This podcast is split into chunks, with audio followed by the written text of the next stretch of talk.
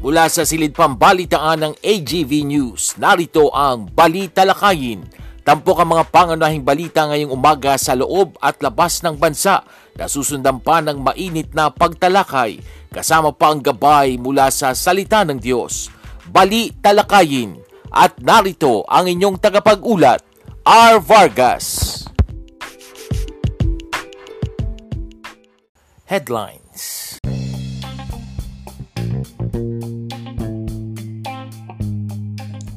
Sa ulo ng mga balita, fireworks-related injuries umabot na sa 75 kahit wala pang pagsalubong sa bagong taon. 161,000 arrivals na itala ng Bureau of Immigration sa Christmas weekend. Presyo ng prutas at karne tumaas bago sumapit ang medyanoche. 500,000 metriko tonelada ng bigas darating sa bansa at higit 31,000 jeep sa National Capital Region nanganganib mawala ng prangkisa sa deadline ng consolidation. Magandang umaga ngayon ay araw ng Webes, December 28, 2023. Ako po si R. Vargas at narito ang detalye ng mga balita. Nakapagtala ng 23 karagdagang fireworks-related injuries ang Department of Health nitong Miyerkules, December 27. Nakapagtala ang DOH ng kabuang 75 bilang ng biktima ilang araw bago ang pagdiriwang ng pagsalubong ng bagong taon. Lahat ng bagong naitalang kaso ay pawang mga nagtamo ng injury sa bahay at sa mga kalye kung saan labing apat dito ay gumamit ng illegal na fireworks base sa pinakahuling surveillance report ng ahensya mula alas 6 ng umaga ng December 26 hanggang 5.59 ng umaga nitong December 27. Karamihan sa mga naputukan ay mga lalaki na may edad mula 6 hanggang 55. Sa mga bagong kaso, mayroon dalawang bagong naputulan ng daliri na kapwa mga lalaking kabataan at gumamit ng iligal na plapla. Sa kaugnay na report, umapila ang Department of Health sa mga ama at kuya na maging ehemplo sa nakababatang anak o kapatid sa pag-iwas na magbigay o bilhan sila ng paputok ngayong pagsalubong sa bagong taon. Ayon sa DOH, ito'y para makatiyak na buo pa rin ang kamay ng lahat sa pagpasok ng taong 2024. Sa Fireworks-Related Incident Report number 6 ng DOH, tumaas ang kabuang bilang ng naputukan sa 75 sa kabuang bilang ng mga naputukan, 40% dito ay nangyari sa Metro Manila, 12% sa Central Luzon at 8% sa Ilocos Region. Samantala, mahigpit na ipinagbabawal ang paputok sa mga lungsod ng Muntinlupa at Quezon City. Nagbabala ang lokal na pamahalaan ng Muntinlupa laban sa paggamit ng firecrackers o pyrotechnic devices sa lungsod sa pagdiriwang ng bagong taon. Sa ilalim ng City Ordinance No. 14-092 na ipinasa noong 2014, pinagbabawal ng lokal na pamahalaan ang paggamit, pagbebenta at distribusyon ng anumang fireworks o pyrotechnic device sa Muntinlupa upang protektahan ang environment at kalusugan ng mga mamamayan. Magmumulta ng isang libong piso ang violators nito o makukulong ng isang buwan o pareho para sa first-time offenders. Pagkakulong na hindi hihigit sa anim na buwan o hindi bababa sa tatlong buwan, ang kahaharapin ng lalabag sa second offense o kaya ay multa na 3,000 pesos. Ang third offense naman ay haharap sa pagkakakulong na hindi lalampas ng anim na buwan at bababa ng tatlong buwan o multang 5,000 pesos o pareho. Sa madalang mahigpit din na ipinatutupad ng Quezon City Government ang total firecracker ban ngayong holiday season. Naglabas ng mahigpit na babala si Quezon City Department of Public Order and Safety Head Elmo Sanlaban Elmo San laban sa paggamit ng firecrackers sa pampublikong lugar sabay sabing ang fireworks at pyrotechnic devices ay pinapayagan lamang sa designated fireworks zones. Ang mga lalabag dito ay magmumulta ng hanggang 5,000 pesos o pagkakulong ng hanggang 6 na buwan. Sa halip na paputok, inimbitahan na lamang ng lokal na pamahalaan ng mga residente na lumahok sa New Year's Eve countdown at fireworks display sa Quezon City Memorial Circle. Sa ibang balita, iniulat ng Bureau of Immigration na umabot sa kabuang 161,664 na pasahero ang dumating noong Christmas weekend. Ayon kay Immigration Commissioner Norman Tansinko, halos 81% ng mga pasahero ang dumating sa pamagitan ng Ninoy Aquino International Airport. Iniulat din ni Tansinko na 130,497 na pasahero ang umalis mula December 23 hanggang 25. Bago ang pandemya, nasa average na 55,000 araw-araw ang naitala ng BI na dumarating sa buwan ng Disyembre na una nang ibinahagi ng Immigration Chief na nagpatupad sila ng mga karagdagang hakbang upang matiyak ang mahusay na pagproseso ng pagdating at pag-alis ng mga pasahero sa peak season. Samantala, tiniyak naman ng Philippine Ports Authority na maayos ang magiging biyahe ng mga pasahero ngayong papalapit na ang bagong taon at bugso na ang mga pasahero. Kasabay nito, nagsagawa ng surprise inspection si PPA General Manager J. Santiago sa Patangas Port Passenger Terminal ngayong December 27. Nagtungo rin ito sa gate ng terminal kung saan nagkaroon ng siksikan ng tao sa labas ng terminal ng Pantalan bago magpasko. Kayang tumanggap ng 8,000 pasahero ang terminal dahil ito ay maluwag. Ayon kay Santiago, nagiging problema lamang anya ng karamihan ay online ticketing dahil mabagal ang processing ng mga shipping lines at karamihan ng mga pasahero ay hindi pa rin naka-online booking bago pumunta sa pantalan. Sa iba pang tampok na balita, tumaas na ang presyo sa mga pamilihan ng ilang prutas at karne. Ito ay ilang araw bago sumapit ang medianoche sa pagsalubong sa bagong taon. Karaniwang panghanda sa pagsalubong sa bagong taon o medianoche ang mga bilog na prutas at ang karne. Kaya ang ilang nagtitinda na mo problema dahil sa matumal ang bentahan kumpara noong nakaraang taon. Asahan naman ng mga mamimili na mas tataas pa ang presyo ng prutas, karne, gulay at iba pang bilihin na karaniwang inihahanda sa hapag tuwing medya noche. Nakatakdang dumating sa bansa ang mahigit sa 500,000 metric tons ng imported rice mula ngayong buwan hanggang sa unang bahagi ng susunod na taon. Ayon kay Department of Agriculture Undersecretary Roger Navarro, 76,000 metric tons ng bigas mula sa Taiwan at India ang darating ngayong buwan hanggang sa Enero ng susunod na taon upang mapalakas ang supply ng bigas sa bansa sa paghahanda sa masamang epekto ng El Nino weather phenomenon. Dagdag pa ni Navarro nakatanggap na ng 20,000 na bigas o 1,000 metric tons ng bigas mula sa Taiwan ang bansa bago mag-Christmas Day. Samantalang ang natitirang 75,000 metric tons ng bigas mula sa India ay darating sa dulo ng buwan na ito hanggang sa unang bahagi ng susunod na taon. Ayon kay Navarro, ang 75,000 metric tons na ito ay bahagi pa rin ng 295,000 metric tons ng bigas na inilaan ng India para sa Pilipinas matapos mag-aproba ang India ng pag-export ng higit sa isang milyong metric tons ng bigas sa pitong bansa. Sa kabuuan, makatutulong ang mga imported rice na ito sa bansa upang magkaroon daw ng sapat na supply hanggang sa susunod na harvest na mag-uumpisa sa Marso. Ayon pa kay Navarro, ang national rice consumption ay nasa 36,000 metric tons kada araw o 1.08 milyong tonelada kada buwan. Sa iba pang pangyayari, bukas pa rin ang Pilipinas sa pakikipagdialogo sa China. Ito ay tungkol sa issue pa rin ng agawan ng teritoryo sa West Philippine Sea. Subalit sinabi ng Pilipinas na ang pakikipag-usap sa China ay mayroong kondisyon.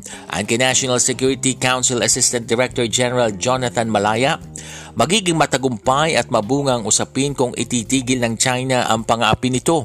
Gayun din ang mga agresibo at iligal na hakbang na siyang naglalagay sa kapayapaan at seguridad sa rehiyon sa balag ng alanganin.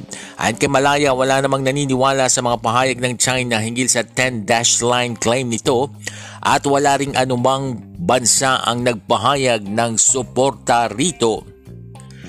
Sa iba pang ulat, inihayag ng Land Transportation Franchising and Regulatory Board na 73.5% o 31,058 traditional jeepneys sa Metro Manila ang hindi pa nakakapag-consolidate limang araw bago ang itinakdang December 31 deadline sa consolidation ng Public Utility Vehicles o PUVs bilang bahagi ng PUV Modernization Program.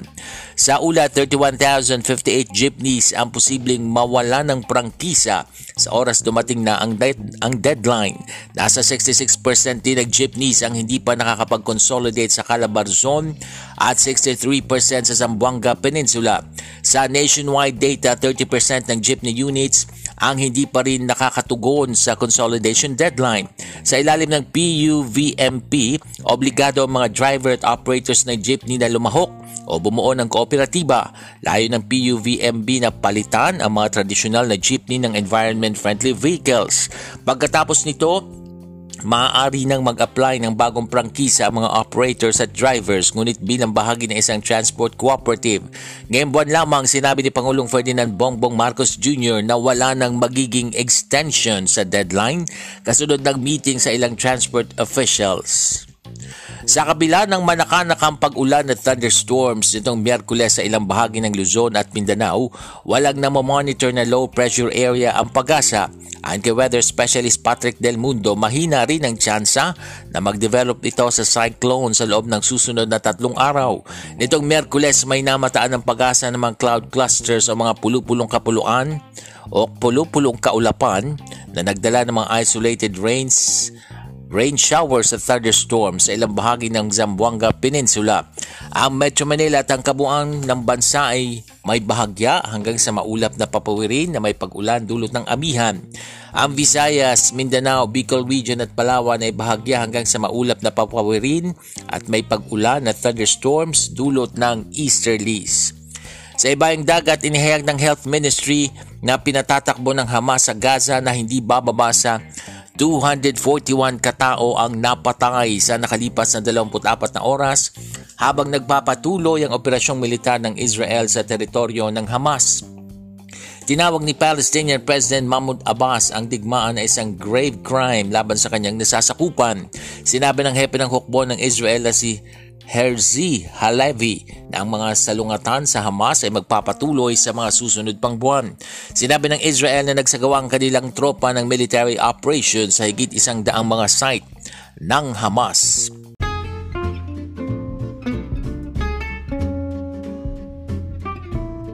Balitang cute! Sa ating balitang cute, isang kakaibang pangyayari ang naganap sa isang ina dito sa Pilipinas. Nakapagtataka na nabuo ang kambal sa magkahiwalay na matres ng kanilang ina. Ayon sa ulat, ang ina ay nagbuntis ng dalawang beses sa magkaibang bahagi ng kanyang matres. Ito ay isang kakaibang pangyayari dahil hindi ito karaniwan.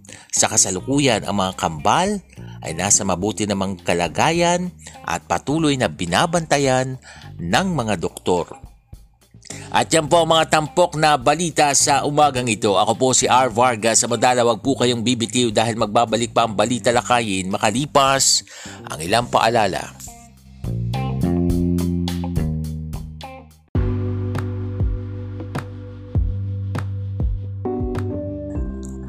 Kayo'y nakikinig sa Balita Lakayin, isang podcast na sumasayang papawid sa pamagitan ng Anchor.fm at Spotify.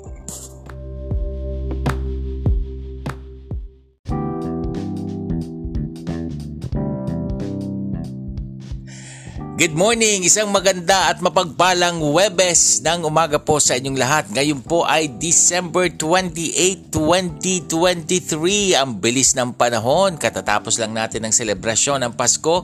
Ngayon po, apat na araw na lang at bagong taon na. Biruin mo, bagong taon 2024 at naway salubungin natin ang bagong taon na kumpleto ang ating mga kamay at uh, malulusog ha, at may uh, positibong pananaw sa buhay. Welcome po muna sa ating podcast na pinamagatang Balita Lakayin. Napapakinggan po sa pamagitan ng Anchor.fm at naririnig din po tayo sa pamagitan ng Spotify. Ako po ang inyong lingkod R. Vargas.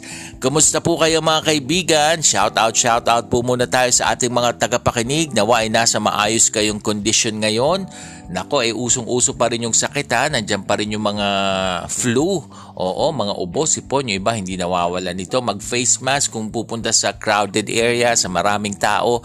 Ingat po sa kalusugan. Kami kagagaling lang sa ganitong uh, karamdaman. Ano? At nawa kayo ay uh, gumaling na rin at malulusog na ang katawan. Inom po ng maraming tubig mga kaibigan.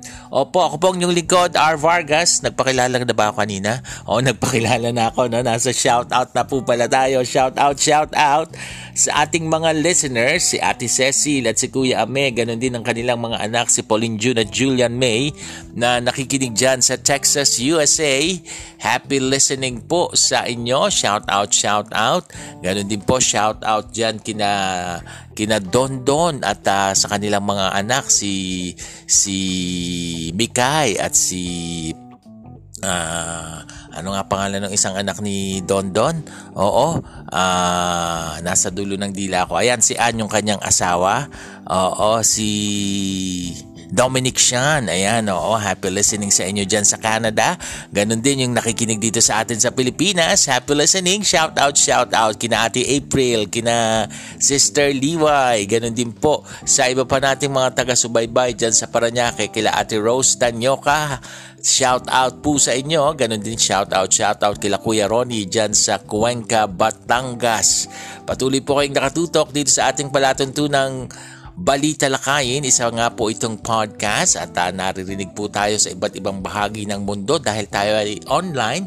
Kaya naman po, uh, yung link po natin ay uh, i-share po ninyo sa iba pa nating mga taga-subaybay upang uh, o sa mga hindi pa nakakapakinig ng ating program upang uh, malaman din nila yung tungkol dito sa ating podcast na Balita Lakayin. Shout out din sa mga nagse-celebrate ng kanilang mga birthdays, mga special occasion ngayong araw na ito ng Webes December 28 at apat na araw na nga lang po bago ang 2024 na bagong taon. Samantala, speaking of bagong taon, nako eto na ha, umabot na raw sa 75 yung uh, nabibiktima nitong paputok o mga firework related injuries base sa pinakahuling talaan kahapon ng Department of Health at inaasahang madadagdagan pa ito kung talaga namang maraming mga pasaway at hindi susunod sa sinasabing uh, alituntunin ng gobyerno na huwag gumamit ng paputok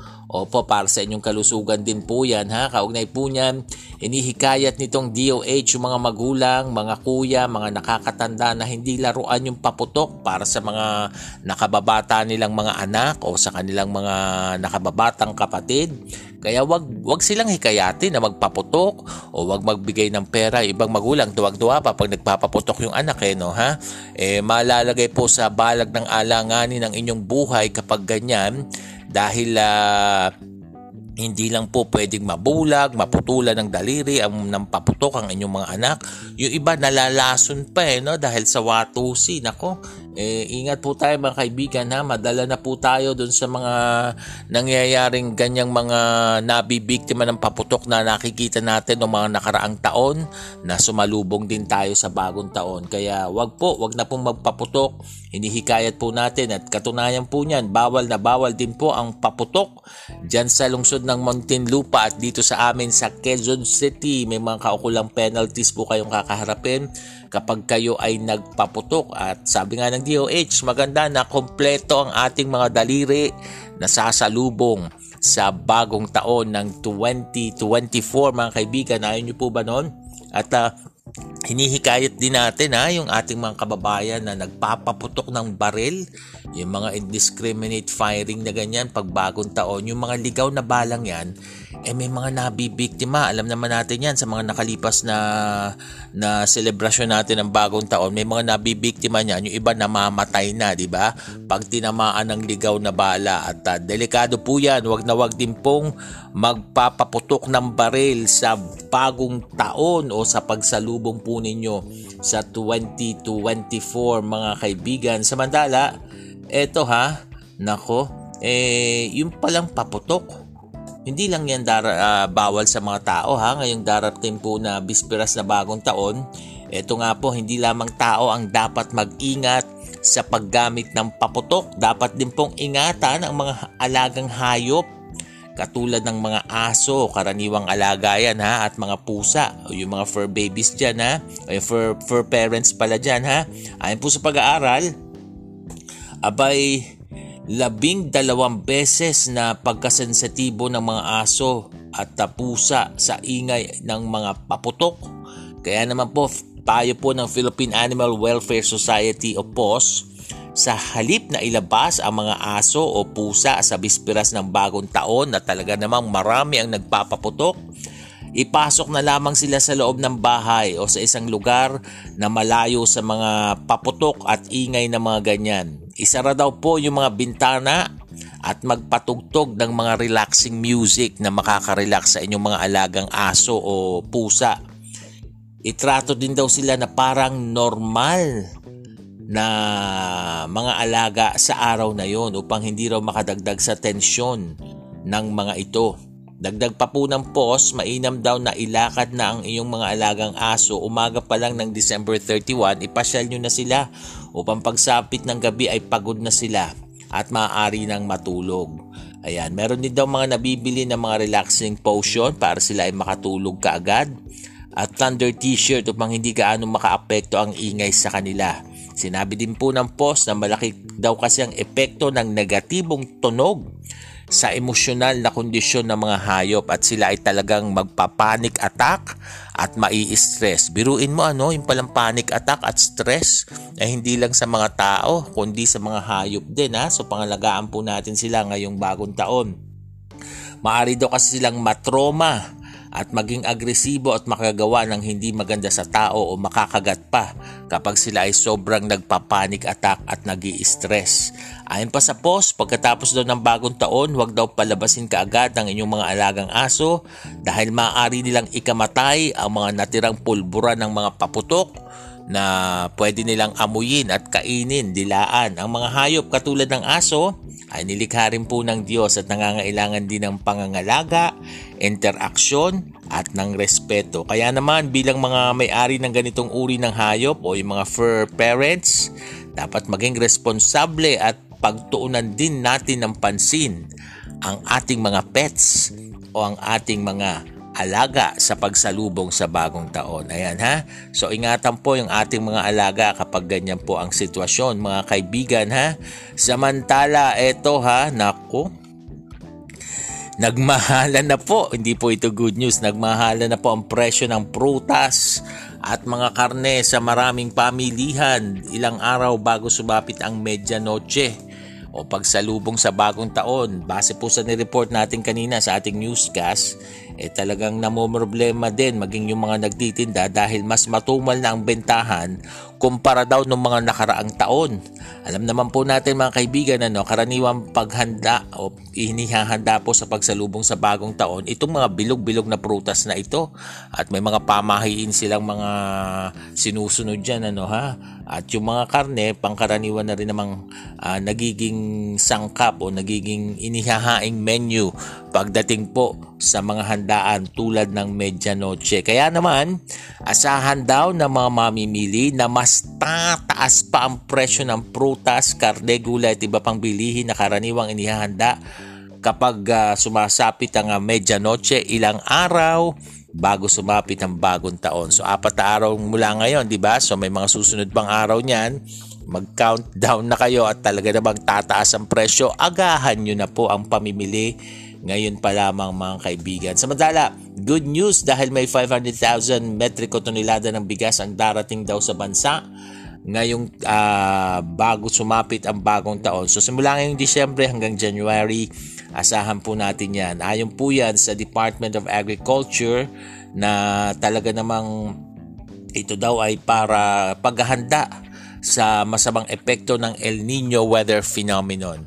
Itong mga bigas na ito ay uh, kung di ako nagkakamali galing India ano ha? Tama ano?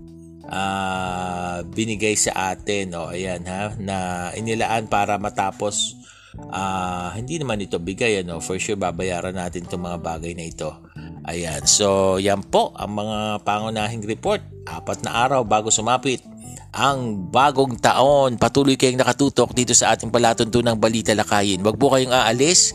Sa ilang saglit, susunod na po ang ating tampok na gabay mula sa salita ng Diyos makalipas ang ilang paalala.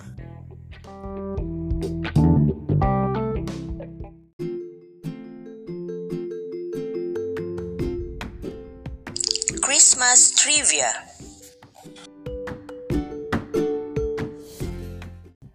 ganitong panahon ba ay marami kang natatanggap na regalo? Sana all, ano? Tuwing panahon ng Kapaskuhan, isa sa pinakahihintay ng marami ang pagbabigayan ng regalo. Aginaldo ang madalas na tawag sa regalo tuwing Pasko. Ang aginaldo ay hango sa salitang Espanyol na ang ibig sabihin ay regalo lubhang naliligayahan lalo na ang mga bata kapag sila ay nakatatanggap ng regalo, lalo na sa kanilang mga ninong at ninang maging sa kanilang mga kamag-anak. Pero hindi lang mga bata kundi pati ang mga hindi nagaanong bata ay nai-enjoy ng husto kapag sila ay nakatatanggap ng regalo. Pero saan nga ba nagsimula ang kaugaliang ito? Ang pagbibigayan ng regalo ay nagsimula nang maghandog ng kanika nilang mga regalo ang mga pantas na dumalaw sa sabsaban ng ipanganak ang Panginoong Hesus. Nagregalo sila ng ginto, insenso at mira. Subalit bago pa sila maghandog ng regalo ay nauna nang nagkaloob sa atin ng regalo ang ating Panginoong Diyos. Katunayan, ay ibinigay niya ang kanyang kaisa-isang anak bilang regalo sa sangkatauhan dahil sa pagmamahal niya sa atin kung kaya ito ang ipinagdiriwang natin tuwing Kapaskuhan, ang naging kapanganakan ng ating Panginoong Hesus. Kaya naman sa tuwing nagre-regalo tayo at nakatatanggap ng regalo tuwing Pasko, isipin natin ang unang nagregalo sa atin ay ang Diyos na may lalang ng buong sanlibutan at kalawakan.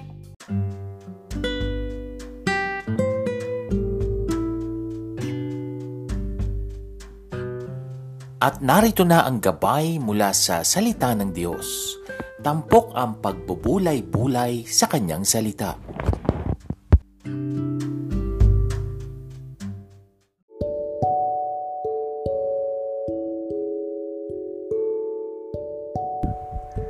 Ito pa rin po ang balita lakayin. At this point, dako na tayo sa ating tampok na gabay mula sa salita ng Diyos. Sabi po sa Matthew chapter 6 verse 10, Your will be done. Isa pong mag-asawa ang nag-dine in sa Umakase Restaurant sa New York City.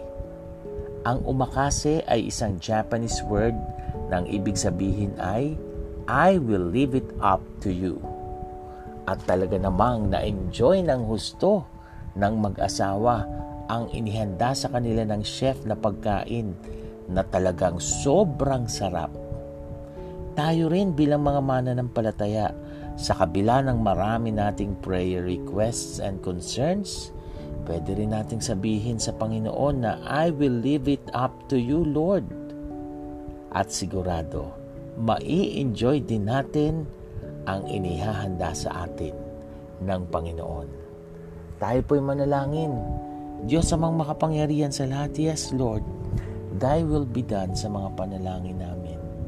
The best po lagi ang gusto mo, higit pa sa inaasahan namin. Thank you, Jesus. Purihin ka. Sa pangalan ng aming Panginoong Heso Kristo. Amen. At dyan na po nagtatapos ang ating programang Balita Lakayin. Muli niyo po kaming subaybayan sa susunod nating pagsasahing papawid. Ako po si R. Vargas. Pagpalain po tayong lahat ng ating Panginoon.